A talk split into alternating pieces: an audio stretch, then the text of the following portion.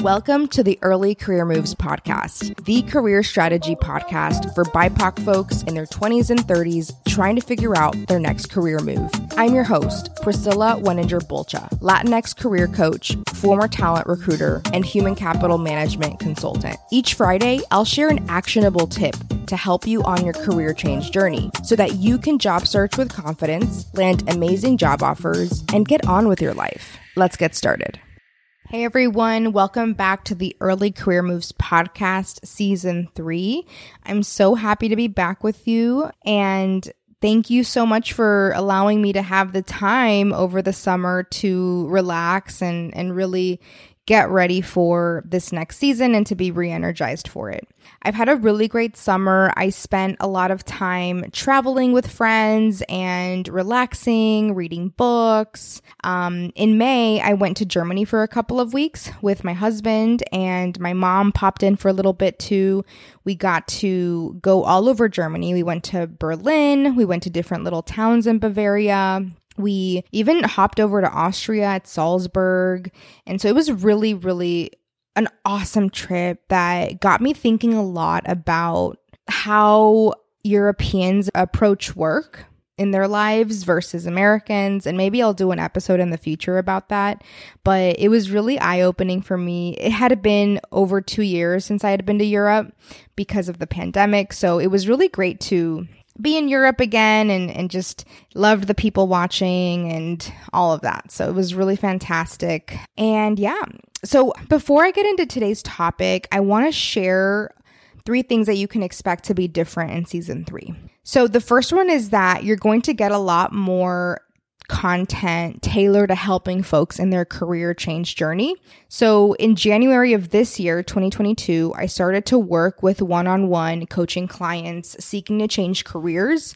And I have really been loving doing that work, helping folks to figure out what's their next career move, how to make it happen. And as I work with them, I realize what are the bumps in the road that that people tend to hit and so I want to be able to create a free resource via my podcast to help people who are on that journey because not everyone can afford to work with a coach. And so you'll be seeing that a lot of my content will be around specifically designed to help career changers, job seekers in their 20s and 30s and helping them figure out their next career move.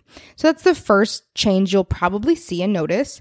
Number two is there will be a lot more solo episodes. So if you've been following along since season one and two, you'll see that the focus, especially in season one, was around you know, spotlighting guests and hearing their stories, which I think it's super valuable. And you will continue to hear stories on this podcast, but they will take a back seat to the solo episodes that I plan to create. I will be doing more solo episodes because of what I just shared earlier that I will be creating content based on helping people change careers, but also solo episodes help me make this podcast more sustainable for me.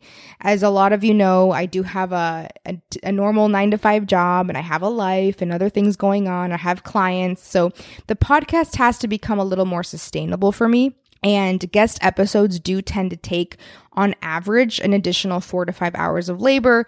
And so that is something that when I'm excited about the right guest, it makes sense. But, you know, it's a lot easier for me to just kind of quickly crank out an episode, send it to the person who's doing my editing and get it uploaded for you so that you can digest it. So, yeah, you'll be seeing a lot more solo episodes from me. That'll be more of the norm and the focus, and you will see guests a little less frequency. Doesn't mean I'm not working with guests. So if you want to be a guest, feel free to reach out uh, at priscilla at ecmpodcast.com. Okay. Third point, shorter episodes. Episodes will be shorter. They'll be in the 10 to 15 minute range because ain't nobody got time. I know you have lots of things you need to be doing. I do too. We got to move on with our lives. And so I will work on making sure that we get to the point faster in these episodes so that they can be as impactful as possible for you. So, just like I'm evolving as a human and growing as a human and my life is changing, this podcast will evolve and change as well. And so, I really appreciate you for being along for the journey. If you're someone who's not necessarily interested in career change content, that's totally fine. I would just ask that you share this podcast with someone who is struggling in that space, someone who dreads going to work on Monday, whose career makes them so unhappy that it impacts lots of different areas of their life. Maybe if they're depressed or anxious. And so I ask that you think around, like, you know, who in my world could benefit from getting some of this help? But yeah, really appreciate that. So let's move over to today's topic. Today's topic is what to do when you feel overwhelmed with your job search. So I'm going to be talking about when you're feeling like you don't have time to devote to your job search process, you feel overwhelmed, like you have so many other things to do, and you actually become paralyzed and don't do anything with your job search.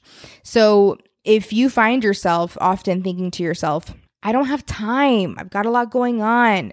You're feeling overwhelmed and then maybe you actually just don't do anything at all. Days, weeks go by with with you not taking any action if that's you, then this is the episode for you. And I want to also just quickly normalize that this is a very common obstacle that job seekers face, particularly if you are currently employed, like you're currently at a role and it potentially it's exhausting, it's burning you out or it's challenging in different ways or maybe you have an otherwise demanding life. Maybe you have kids, maybe uh, you have other you know, big projects going on in your life. I've worked with clients who they manage whole festivals outside of their 9 to 5 job, right? Like that's a huge responsibility. And so when you have lots of things going on in your life, the job search can feel like geez, like the very last thing on my mind, I don't even know what to do. And you end up doing nothing. And so I want to help you with a strategy that has helped me.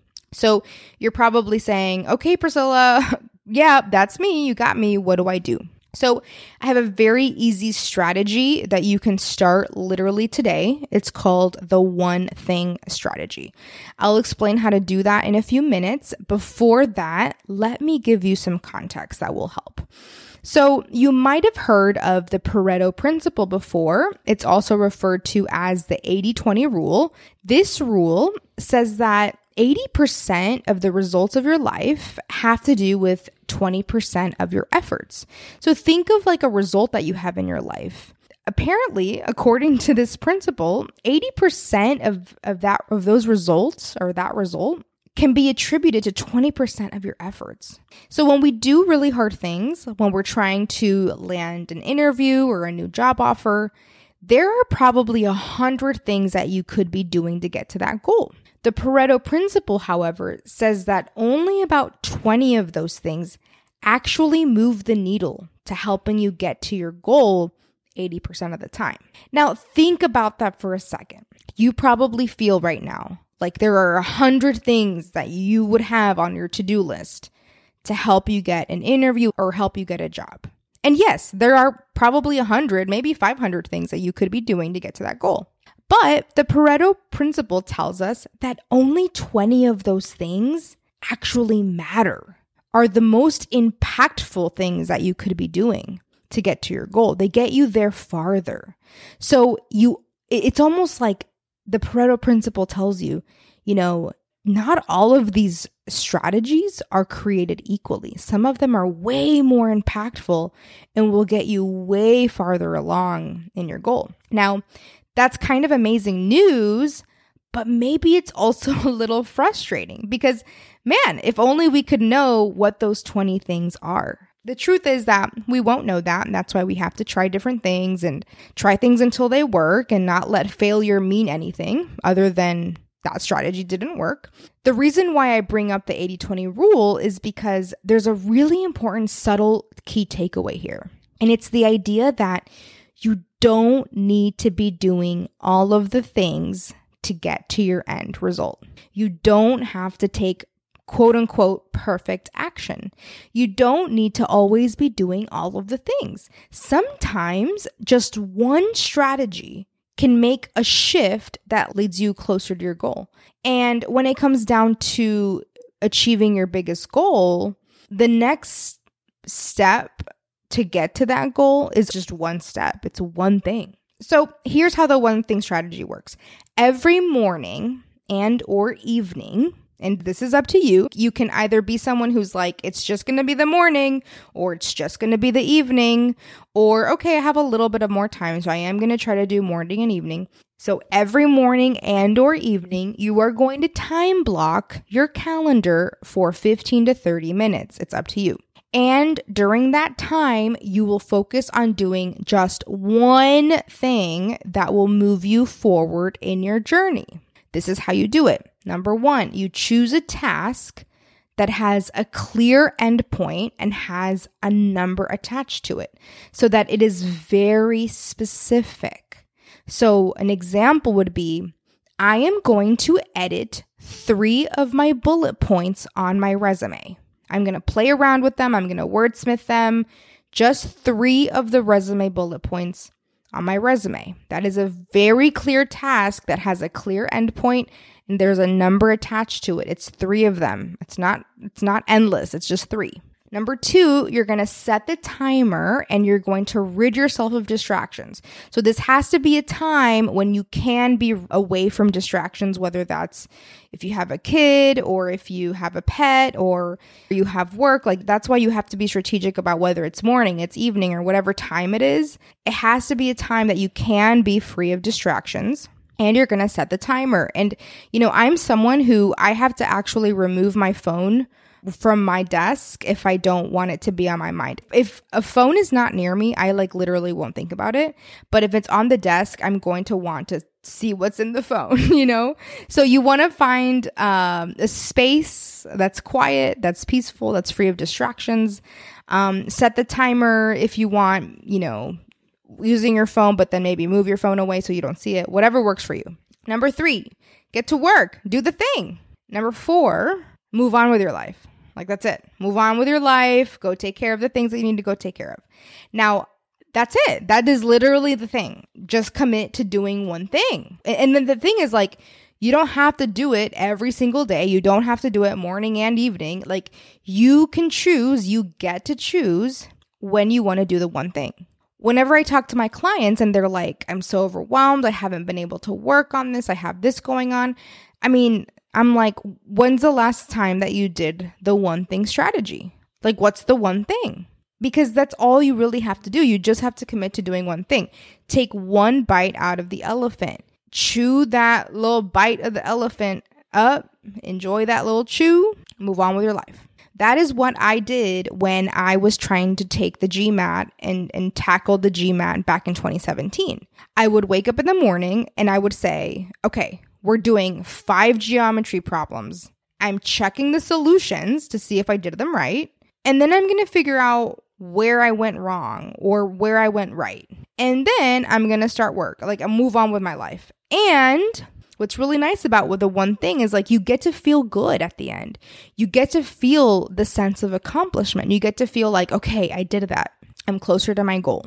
And during the day, you're not beating yourself up saying like I'm I'm not doing enough, it's not enough, I need to be doing all these other things. Like no, cuz you're like I already did one thing this morning and that's that is that is always the only thing that you can do. Like think about that. That is always the next step. The the next step is always to do one thing. It's like the bricks and the wall metaphor, right? Like how do you build a wall is you first have to lay one brick and then you have to lay another brick and then another brick and then another brick. There's no such thing as just putting up a wall right away. Your brain wants you to stay focused on the fact that there's a whole wall to be built and that it's very high. And how are you going to build it? When in reality, the only thing that's ever available to us is the next step. It's the one thing, it's the one brick.